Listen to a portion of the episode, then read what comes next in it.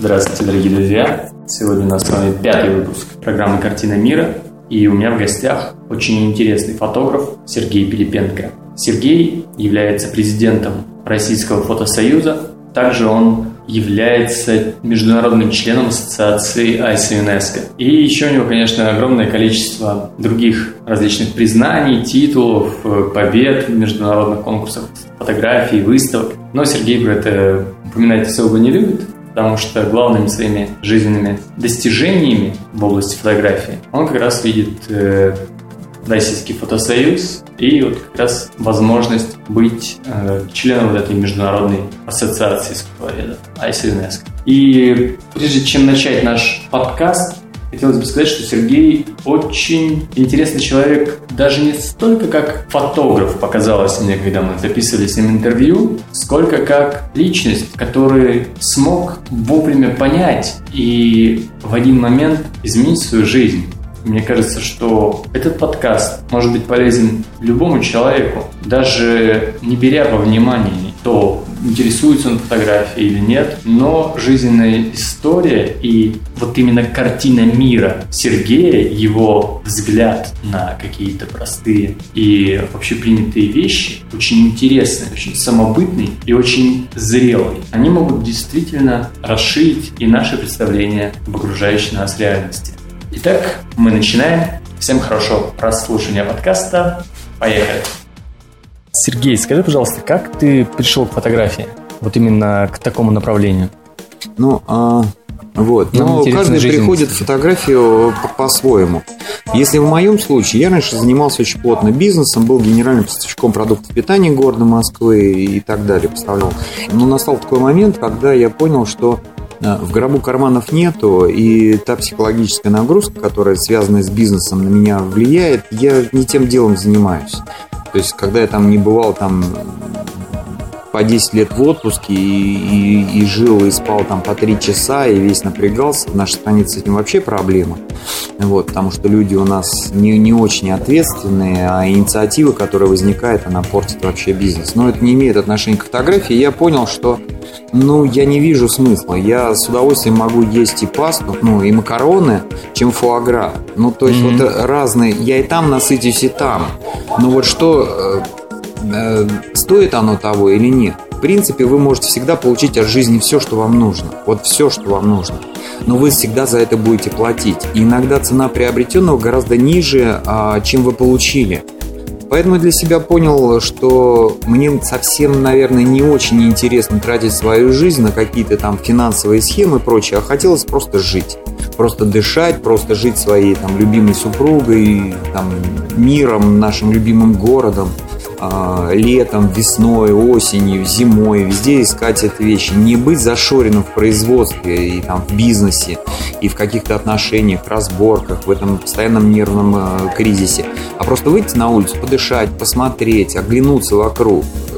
Жить и тратить свою жизнь ради там какого-то отпуска в каких-то там странах э, и все включено, ну смысл я не, не вижу в этом смысла. И я понял, что чем я могу заниматься там не знаю, все-таки какой-то, наверное, богопоцелованность какая-то присутствует. И я понял, что есть какая-то подвижка там творческая. Начал снимать. Снимал э, первый опыт съемки вообще на там 350 любительский Canon, цифровой.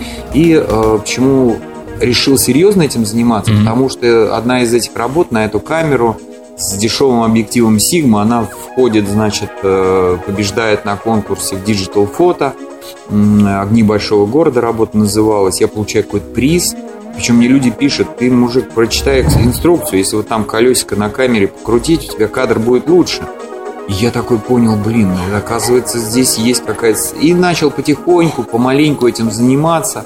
Это стало жутко нравиться. Этим стал заниматься повсеместно. Вот если мы там возвращаемся к Российскому фотосоюзу, у нас как бы две общественные организации. Mm-hmm. Это Союз фотохудожников России и Российский фотосоюз ну, Союз фотохудожников, он уже как бы больше А можно времени. немножечко вот такой вопрос?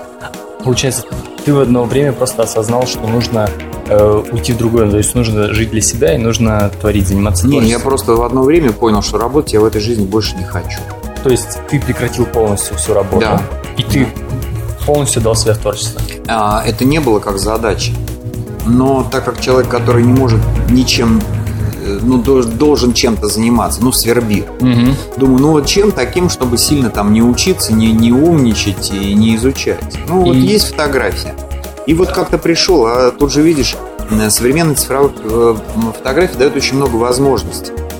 Да, это если сейчас я уже много там знаю что-то и понимаю, и э, на глаз могу определить тебе, какие значения там выставить в камере. Тогда я работал на автомате, но это было вот нажал на кнопочку и что-то получил.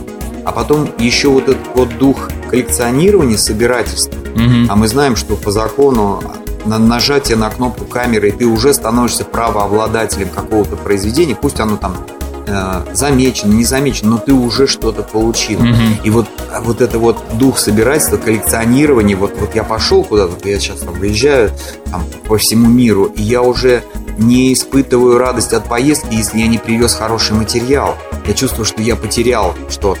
Не то, что я заработал, нет, mm-hmm. но я не, не чувствую удовлетворенности. Когда я приезжаю, может быть, я не увидел там все музеи, или там не, не, не попил все вино. Вот. Но я привез интересный материал, я уже понимаю, что поездка удалась, состоялась. То есть вот, вот так. И поэтому я для себя понял, что я вот не хочу работать, не хочу а, быть в этом режиме производственном, не хочу быть этим планктоном, не хочу нести ответственность за всех и вся. А фотография как раз мне дает возможность быть независимым, реализовываться творчески, сублимироваться в фотографии, вот как по-умному, если сказать. То есть вот так к этому пришел. А сколько, Сереж, тебе было лет, когда ты понял? Ну, то есть, когда перешел а -а -а. перелом в судьбе, можно так сказать. Это были лихие годы, я потерял первый свой завод на авиамоторный. Вот. То есть каждый второй мусорный пакет в этой стране был мой. Но не в этом дело. Да, да. Ну, то есть там была какая-то история с э, черными рейдерами. Я потом, конечно, доказал, но уже там практически 20 раз перепродали. Не в этом дело. Я понял, что не мое. Просто я почему спросил, потому что многие люди думают, что там начинать снимать уже там в 20 лет, там 25 или в 30 уже поздно. Не, есть... Нет, абсолютное заблуждение. И причем я знаю много людей, которые, может быть, и не совсем там талантливые, но mm-hmm. которые всю жизнь там, я не знаю, с, с, ну, 50-х, там, 70-х годов снимали там на пленочку. Нет, у меня такого не было. Я пришел именно уже в цифру, да, у меня там есть пленка, у меня там есть средний формат, я иногда там себя балую, но тут тоже разный подход. То есть у нас э, ритм жизни настолько был высокий, что снимать на пленку это, это большой кайф от процесса. То есть mm-hmm. это, это долго по времени. Ты не гарантируешь результат, вот как проявили, что там ты перехватил. В цифре ты, конечно, больше заряжен на конечный результат. Вот э, как пример, там обезьянка, которая там победила на четвертой золотой черепахе, сейчас в золотом фонде вот это вот этой национальной премии. Нужно было снять вот э, обезьянка за решеткой узник чтобы и руки правильно лежали на это, и глаза были грустные. Но я стоял там 20-30 минут по, по, на, на солнцепеке ждал, потому что обезьяна покушала, там, э, естественные надобности какие-то mm-hmm. свои там справила и прочее. Бесилась, кидалась на клетку, но мне нужна была грусть. Вот с пленкой я вряд ли бы смог так реализоваться. А я реально там работал сериями, чтобы мне вот нужно было те задачи мои творческие решить. Пленка все-таки это очень вкусный процесс. Особенно если мы там говорим не о 30-миллиметровой, а там о среднем формате. Mm-hmm. Ну вот какой-нибудь там даже бюджетный взять, там Pentagon X, там 6 на 6. Вот ты вышел, открыл шахту, поставил модель. Значит, э, сначала увеличилку, чтобы по, по резкости. Потом ты ее убрал, ты формируешь кадр, чтобы вот как стояла модель. Это все, потом нажал, это прошло. Ты сдал пленку. На следующий день тебе проявили, ты посмотрел. И не важно, и неизвестно, что там получится. Вот. Здесь же прям сразу я раз снял, глянул, оп, снял, еще глянул. То есть я добиваюсь результата. В этом есть как большая разница. В то же время цифра дала возможность а, меньше понимать там процессы, там проявки, по такому процессу пленка проявляется, по-другому, еще какие-то. Меньше ушло технически как момент. Сейчас это решает и компьютер Photoshop, mm-hmm. который, безусловно, вы должны знать, потому что разговор, что никакого фотошопа, я говорю, ребята, вы на цифру снимаете вы по-любому должны знать хотя бы базовую коррекцию, потому что есть дефекты цифровые, которые вы обязаны, обязаны знать, чтобы их нивелировать, чтобы получить кадр, который mm-hmm. вы как бы задумывали. Вот. Точно так же, как раньше было с пленкой, это вот и лампы, и поджали, и добавили там вираж, то есть подкрасили, там еще. Я же не говорю там о каком-то там, каких-то там омеднении уже таких процессах более серьезных. Но вот сейчас это делается в цифре. Но если вы снимаете на цифре, вы должны знать Photoshop. И все эти разговоры, что вот никакого фотошопа, либо это кокетство, либо люди просто очень ленивые или не совсем а, готовые умственно воспринимать те процессы, которые сопровождаются. Таким людям надо снимать на полироид. Что вылезло, то вылезло, ребята. Mm-hmm. Вот тут никакого фотошопа. Но если вы взяли цифру, фотошоп вы знаете. Если вы знали пленку, вы знаете, какие вам нужны реактивы, как закрепитель, проявитель, вот эти все, какие, сколько держать там. Ну, то есть вот эти все нюансы. Точно так же, как раньше были там стеклянные эти вещи, раньше там сразу на бумагу. Ну, то есть тут очень много нюансов. Любое увлечение предполагает знание все-таки сути. Угу. Сергей, скажи, пожалуйста, а что для тебя вот фотография как искусство, что она приносит в мир? Вот я вам вот что скажу. А, на самом деле фотография все-таки это не плевок в историю. Все-таки mm-hmm. это не какая-то гениальность. Поэтому в нашей стране почему-то фотографическое произведение не считается объектом художественной ценности. Потому что у нас воспринимает, ну, а что там вот нажал на кнопку, по, по сути нет. А вот художник, да, он там пишет, он там краски смешивает и так далее. С этим не соглашусь. Но с другой стороны, это сейчас настолько повсеместно, а, настолько распространено. От, э, я не знаю, баннера рекламного на троллейбусе до, до это все фотография. У нас фотография окружает нас везде. Вот, и все снимают. И у кого-то хуже, у кого-то лучше, у кого-то есть понимание, у кого-то нет понимания. Есть прям талантливые люди, которые на себя обращают внимание. Есть э, люди, там большинство, 90%, которые просто увлечены самим процессом. Им нравится заниматься, им нравится там какой-то фиксацией заниматься. Причем даже у людей, которые не несут какую-то там э, творческую или художественную задачу свою, да, не, не прогнозируют. Mm-hmm. Но тем не менее, вот даже посмотреть там э, Картье Брессона, когда он там в Москву приезжал, там кадры 50-х годов. Ну, вроде ни о чем. Там можно, вот если разбирать, как сейчас разбирают фотографии, там столько грехов. И вот если было бы нонейм, ее бы эту фотографию не увидел никто. Вот. Но он снял Москву 50-х годов. Ты видишь Конечно. этот там Крымский мост, по которому идут либо военные, либо тетки в платках. И это настолько, и ты видишь там набережная совершенно другая, и Москва река помельче. И это настолько переносит то время, или там, например, в мое время, я вижу фотографии там 70-х годов, там 74-й, 75-й, там мое детство, юность. И я настолько узнаю, и настолько я возвращаюсь, вот, вот ностальгирую, мне так приятно видеть пионерские галстуки, в Волге, там отсутствие машин практически там везде. Я испытываю это огромное удовольствие. И также здесь люди, которые не совсем, может быть, творчески заряжены, но снимая и фиксируя, через какое-то время их работа станут безусловно интересны.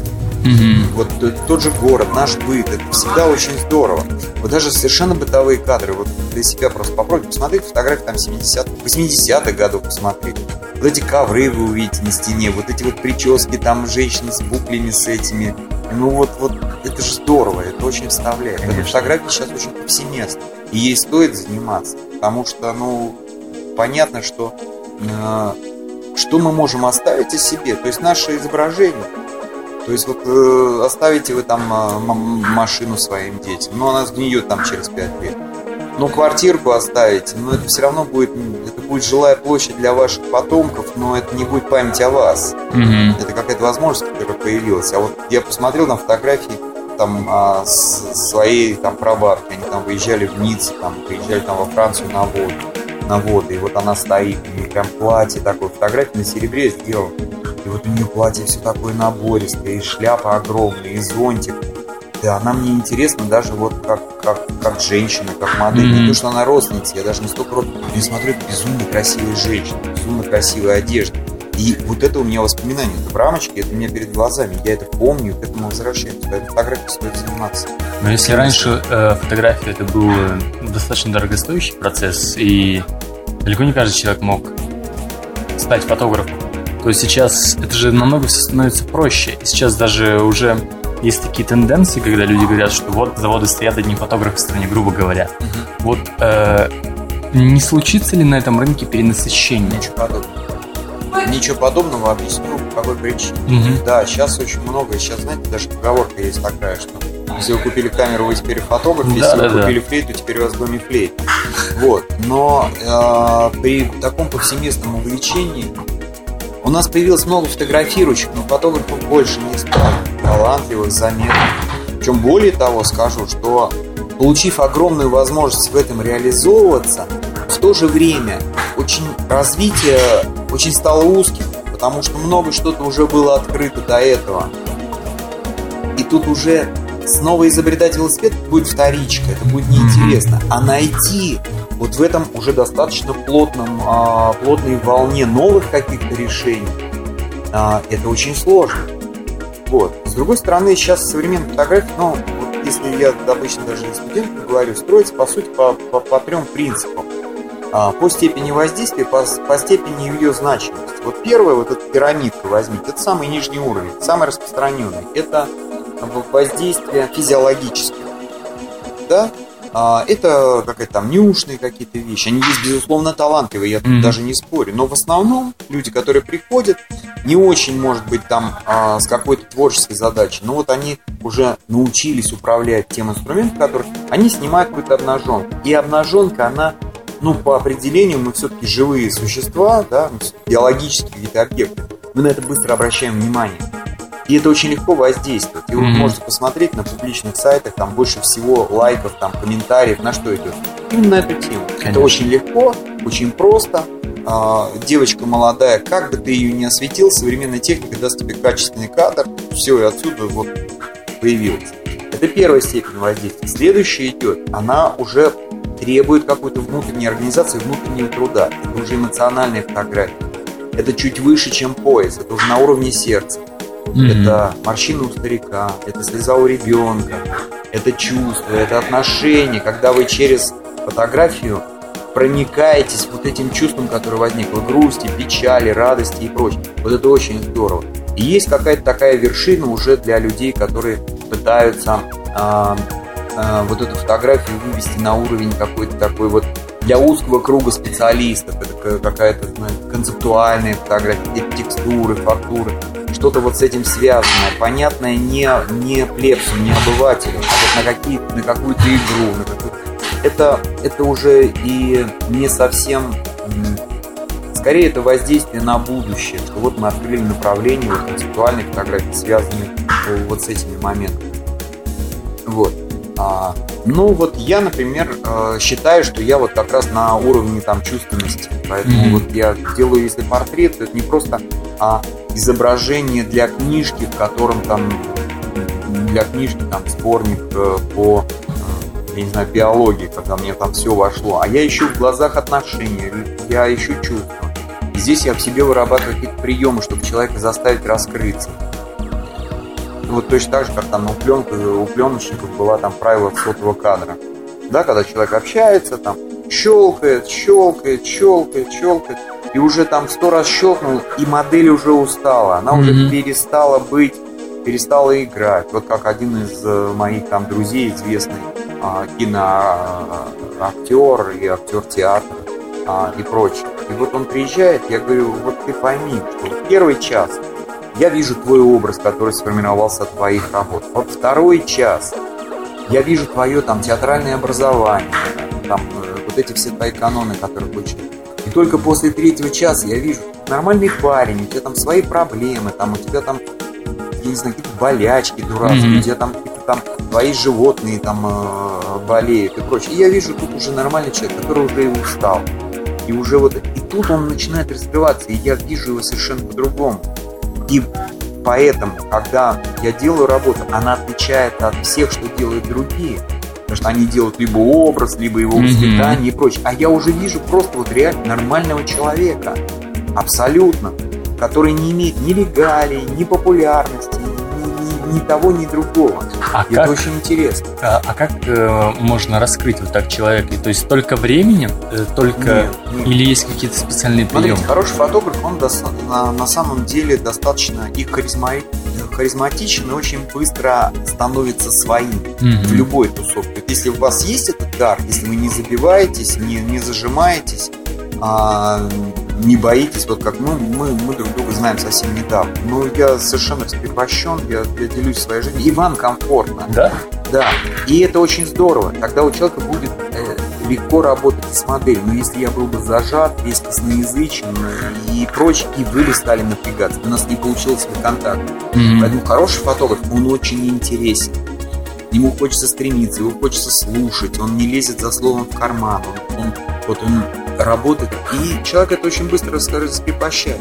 В моем случае я, может быть, веду себя несколько цинично, хамовато, но я это делаю не потому, что там плохой человек, это мой инструмент, я это делаю по-доброму, mm-hmm. и меня уже не обижаются. То есть они понимают, что я не хочу обидеть. Это вот такой момент, а потом вы поймете, что в нашей стране там юродивых все время как бы, вот он вроде и в царя плевал, ну как бы, что ему голову рубить? Ну юродивый, больной mm-hmm. человек, что? Ну вот пускай он и скачет. Ну юродивый себе или шут позволял очень много, он позволял там перечить, там государю, там что-то такое выговаривать, но это не воспринималось э, с какой-то там за задачей. Ну, mm-hmm. такой вот. Вот у меня такой, например, прием, и он работает. Другой какой-то третий прием, еще. То есть люди как-то находят свои вещи. Вот, вот так они раскрепощают. Замечательно. А у многих также фотографов есть такой, который вот только, можно сказать, начинают снимать, может быть, год, может быть, меньше года. А, есть, э, в любом случае, они не знают, как идти дальше. Они даже не знают, будет ли им приносить их э, хобби какую-то прибыль или э, сможет ли оно стать как-то центральным в их жизни, или придется долгое время совмещать может быть, есть вот с высоты вашего опыта, Сергей, какие-то, ну, я не знаю, путь или какие-то советы, как, вот на что нужно обратить внимание человеку, чтобы... Андрей, тут сразу несколько аспектов, угу. которые я хотел бы просветить. Смотрите, если вы а, для вас фотография не а, профессия, не инструмент зарабатывания денег, а то, что вам нравится, угу. тогда снимайте не для, а потому что.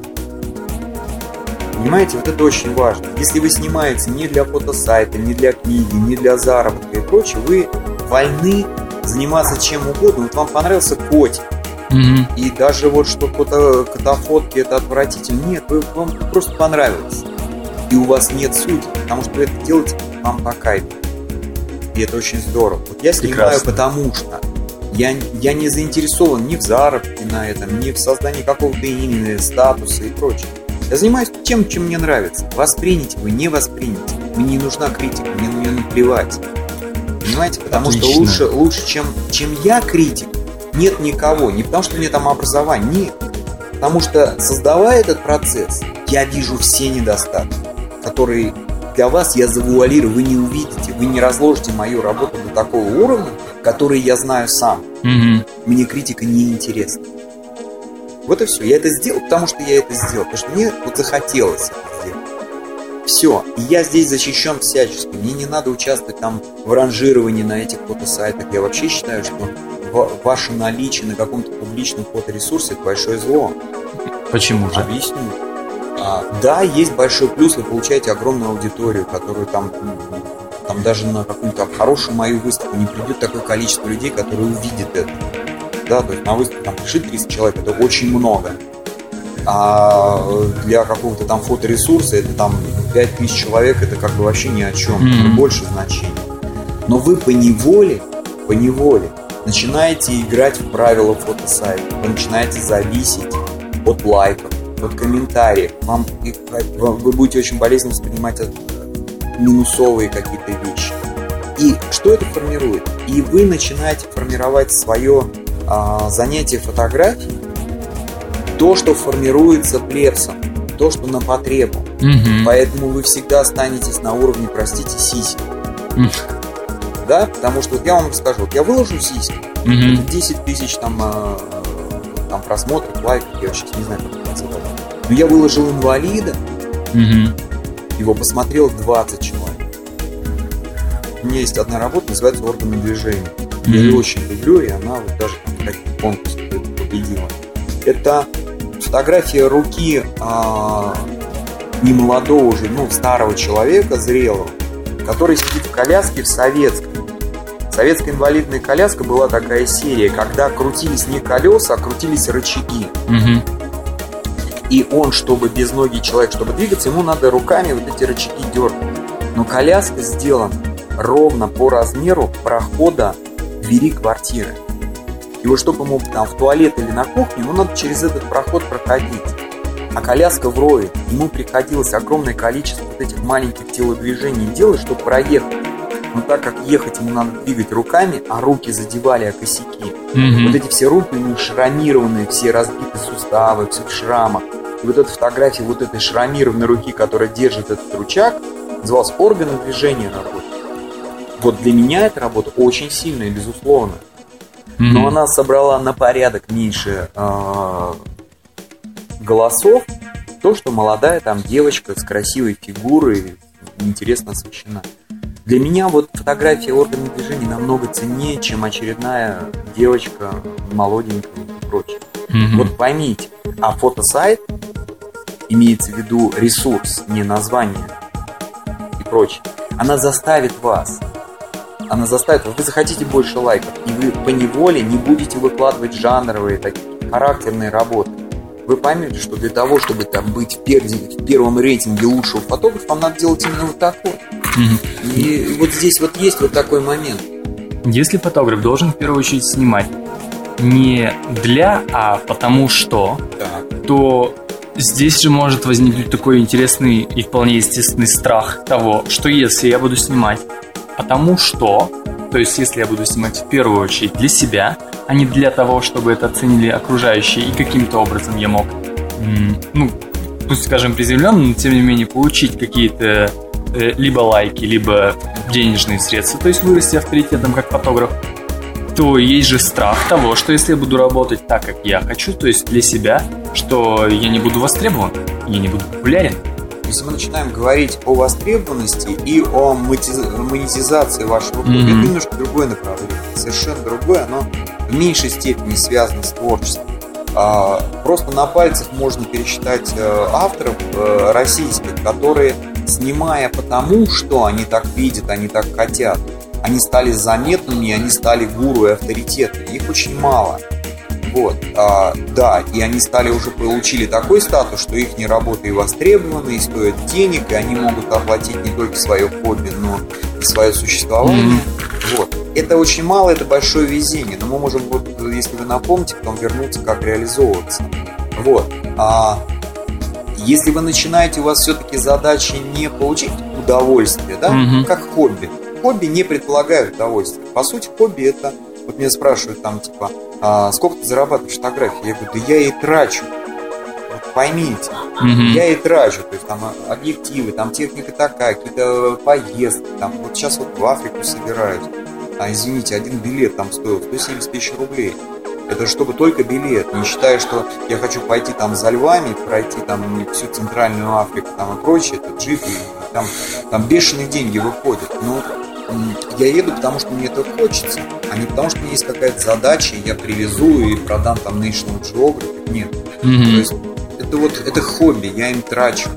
Но если для вас ваше увлечение, понятно, что, как говорится, лучше работать высоко оплачиваемом хобби. Хотя с этим тоже не соглашусь, потому что даже если вы, занимаясь фотографией, вы занимаетесь то, что вам нравится, да, вот вы фотографируете детишек, и вдруг вам говорят, клево, ты так хорошо детей снимаешь, ты давай будешь у нас семейным детским фотографом. И ты начинаешь снимать этих детишек профессионально, а, с завидной регулярностью и прочее. Вот поверьте мне, через день, ну через неделю вы уже начнете относиться к вашему увлечению, что вам очень раньше нравилось, как к работе, как к рутине, когда должен набрать объем, обработать, чтобы это, то, то, то, и вы просто убьете свою мечту и свою радость. Вот, я почему говорю, когда вы занимаетесь только для себя, угу. вы получаете удовольствие, вы защищены от критики, от каких-то этих моментов. Хорошо, да, если вас заметят, и это принесет еще и деньги. Второй момент, если вы хотите зарабатывать этим моментом, да, возможно.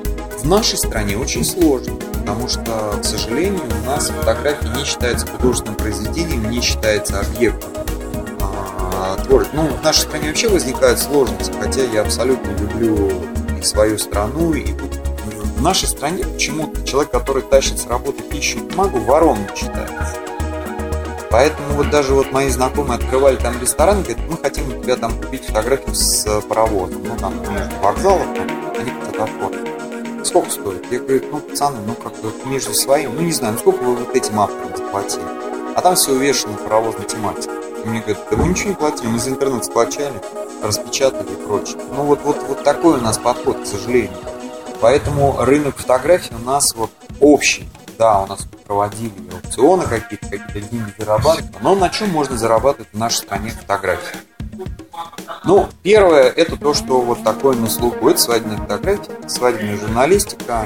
А, да, это постоянно востребовано, это нужно. А, благо есть у нас уже даже, по-моему, не знаю, Ласло Габани сделал там российское отделение там международных свадебных там журналистов. Не знаю, но тем не менее это большой пласт, который, это рынок уже сформировавшийся, который имеет ценник, имеет какие-то условия, какие-то а, сформированные границы жанра, что сдавать, как сдавать, там, что иметь. То есть вот это. Это первый момент. Второй момент, что приносит деньги. Сейчас начинает набирать популярность. По-моему, первые были у истоков это Ляля Гарбус, Лена Будилина, это детская и семейная фотография, они очень активно выкладывались. Вот. И это тоже стало популярным. Вот. Ну, я как-то там не очень знаю, насколько там емкий этот рынок. Mm-hmm. Вот. А всегда, еще там с советских времен, был большой рынок школьной фотографии. То есть снимать классы, школы, и это заставляли родители сдавать на, на вот. Ну, это уж прям совсем чес, не творческий и прочее. Большой, ну, адский катастрофический труд. Mm-hmm. То есть ты заходишь, там в класс 40 человек, тебе нужно там отснять, надо договориться с директором, директором поделиться, что именно ты будешь снимать и, и прочее. То есть вот это направление. Есть люди, которые занимаются, реализуясь через стоки. Там шатер, сток, ну там их много. Да, когда они там загружают, говорят, проходят все экзамены, требования загрузки, получают там фотографии там 10-30 центов и так далее. Но они с объемом загрузили там 3000, там 4000 фотографий, они были приняты. И просто по, они по итогам месяца с оборота там, по этим несчастным 10 центов ну, набирается какая-то такая сумма там, в районе там, 1000-2000 долларов можно зарабатывать. Mm-hmm. Тоже труд большой. Потом вы поймите, что в стоках не нужна творческая фотография. В стоке обращаются дизайнеры, там, веб-дизайн, им нужны там объекты какие-то, текстуры, фактуры. Поэтому вам творчество не надо. Вы увидели красивую там деревяшку, вы ее снимали со всех сторон. Вишенка, там, кофейная чашка, такая, сякая, с тенью, без. И вы забиваете вот этим объемом. Когда дизайнер посмотрел, ему нужна чашка, или там белые майки, которые он нарисует. Там лето, там небо, река, ну что-то такое очень... И вот, вот, вот с такого челса зарабатывают. Вот, сейчас, конечно, ну вот в Америке активно, и вот у нас сейчас тоже в России развивается, когда у вас покупают фотографию, то есть вы получаете какой-то процент, когда это как бы сток, но он не совсем сток.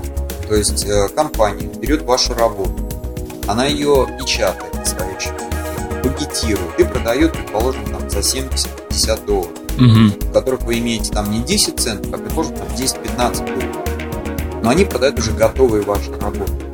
Это мы сейчас говорим о постерах, мы не говорим об уровне там, авторских отпечатков, как другой рынок. Вот. То есть вот на этом зарабатывают. Ну и сейчас повсеместно у нас это, знаете, как говорится по поговорке, кто не умеет, тот учит. Mm-hmm. То есть это огромное количество всяких курсов, неизвестно кто, я там на, на, на парочке там ну, пригласили посмотреть, я, я не выдержал, я встал, говорю, ребят, ну просто не слушайте, что говорят. То есть вы реально потеряете, вы потом не, не переучитесь, вас переломают так, что вы никогда не сможете фотографировать. То есть совершенно бездари и пытаются еще чего-то с большим пиететом рассказывать о каких-то там вещах, не знаю, я уж не говорю там о знании там а, оптики, я не знаю, понимании света, истории искусств, там, а, биологии, ну, вот, ну, то есть даже про это, хотя бы просто понимание фотографии, как строить фотографии, то есть вот это, они не знают вообще ничего, но они начинают объявлять, они начинают себя пиарить, и на них идут люди. Угу и платят за это деньги. А как и выбрать? Очень много. То есть вот, э, должны же быть какие-то критерии, как выбрать вот человеку, который совершенно ничего не знает о фотографии, нормального преподавателя? Mm, вот тут я вот вот что могу сказать. То есть, знаете, многие там просят критики или прочее. Вот поймите, что в настоящем художественном произведении нет формулы. Никто вам, самый богом поцелованный человек, не даст вам формулу абсолютного произведения художественного.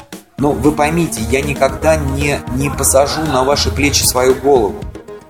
Но если вы начинаете куда-то учиться идти, вы пытаетесь повторить. И тот человек делится своим. Он пытается вас сделать таким, как он. Вы, вы никогда не станете таким, как он. Mm-hmm. Поэтому я не совсем в это верю. А, в чем полезно там фотографическое образование? Это в знании инструментария. Вот, вот хорошие курсы, когда вам дадут инструмент, mm-hmm. вам дали хорошие кисточки, вы хорошо нарисуете. Хотя если вы богом поцелованы, вы сапожной щеткой нарисуете. Поверьте мне. Но с другой стороны, я считаю, что у художника должен быть хороший инструмент, чтобы не тратить свои какие-то а, возможности, там, временные, душевные, там, творческие, на прохождение моментов, а, связанных с недостаточным качеством камеры или еще чего-то. Вам не надо на это тратить деньги. Вот вам дали хороший инструмент, занимайтесь творчеством. Хотя творческий человек и там, снимая на спичный коробок с дырочкой, наверняка сделает клево. Он потратит очень времени, много, он решит эти вопросы, это будет здорово. Mm-hmm. если ему дать э, хороший инструмент, он, он сделает еще здоровее. Понимаете? Конечно. То есть не, не вот пытаясь устранить эти дефекты от э, неправильного инструмента. То есть я правильно понимаю, что лучше всего творческому человеку не слушать каких-то авторитетов в жанре фотографии, а именно стараться внутренним импульсом работать конечно, над собой и конечно. создавать, Безусловно. пока вот есть поймите, желание. если у вас а, это зерно есть, оно пробьется так или иначе. Mm-hmm. И не обязательно фотографии. То есть, если у вас вы станете там интересным политиком, интересным там общественником, кулинаром, фотографом, художником, певцом, вы, вы найдете возможность а, реализоваться. Вот, вот, вот то, что у вас свербит в груди, оно вот проявится так или иначе. Но если вы всю жизнь строили бараки и вас попросили дворец построить, вы все равно построите большой барак. То есть, ну нет. Ну mm-hmm. вот, вот нет этого, ну не занимать. Хотя вот ну, есть потребность, ну клево. То есть есть возможность стать хорошим технарем, знать все, все нюансы, сделать качественно. Пусть там, может быть, не будет души, там будет абсолютно качественная работа, интересная, и таких много и они тоже востребованы. Почему нет? Ну, тут, тут есть такие моменты. Ну, то есть получается, что фотография – это своего рода призвание? То есть вот если вы говорите, что у кого-то душа... Не, не, не, это не призвание, это инструментарий. инструментарий. Вот как, как реализоваться? Вот вы, а, вот у вас что-то затеплило в груди, вы взяли краски и нарисовали. Угу. Но это будет немножко не то. С фотографией это будет вам легче сделать вы сможете, не выписывая контуры, получить уже слепок вашего ощущения. Понимаете, mm-hmm. все-таки там предполагается большая постановка руки и прочее. Но вот поймите, даже вот мы сейчас стали говорить о людей, которые там, может быть, не совсем там могут творчески реализоваться. Но я точно уверен, что вкус можно воспитывать. И как раз вот поход по выставкам, общение, нахождение в каких-то там творческих ассоциациях, оно всегда дает очень большую пищу. Вот даже вот там, приходя в Российский фотосоюз, там люди приходят, они просто слушают. Угу. Они слушают, они понимают, как вот каждый из людей, которые там начинают что-то рассказывать о жизни, обязательно там о, о фотографии искусства. И они уже настраиваются на эту вот волну, на вот эти вот флюиды, которые вот эманации, которые вот вибрируют. И ты уже совершенно по-другому начинаешь все воспринимать. Более глубже, более разносторонне, не так все очевидно. То здесь тоже очень есть большой вклад. Mm-hmm. Вот, с другой стороны, я говорю, что вот, вот хочу критики, игра вот в эти, оно, оно портит. Оно портит. Ну, вот, вот когда вы занимаетесь тем, делаете, опять же, я повторюсь, для, вот вы просто реализовываетесь. И если у вас зерно какое-то есть, поверьте, вас заметят. Вас заметят, и это начнет работать, и вы станете, ну, если, может быть, не начнете зарабатывать, то у вас появится какой-то авторитет даже если это авторитет там не, не, не на всю страну, не на весь мир, то авторитет в, в вашей, в вашей семье, mm-hmm. в вашей тусовке, в ваших друзьях, это дорого стоит. Отлично. А, спасибо большое, Сергей. Ну и можно сказать, что у нас уже такое небольшое завершение да, нашего да, интервью. Вот скажите, пожалуйста, так вот, если ну, можно не срезюмировать, а вот давайте представим себе такую ситуацию, что человек, вот он все понимает, что да, вот во мне вот именно с, с, вот эта вот мысль о фотографии, вот мне нравится реализовываться, но вокруг столько различных возможностей и огней, которые вот э, передо мной есть. Вот как, куда, как идти? Вот, есть ли у вас, может быть, какие-то вот там пять или три совета для вот тех да, людей? Есть. Во-первых, не, это... не создавайте себе кумира. Угу. А, относитесь к себе как к лучшему вообще что-то такое может быть. То есть все, что вы делаете, абсолютно гениально. Даже если это абсолютно неудачная ваша работа. Ну вот, вот относитесь вот к этому вот так. А очень хорошо быть перфекционистом. Это очень болезненно, очень тяжело. Когда вы вот, вот сделали, вы считаете, боже мой, я так хорошо сделал.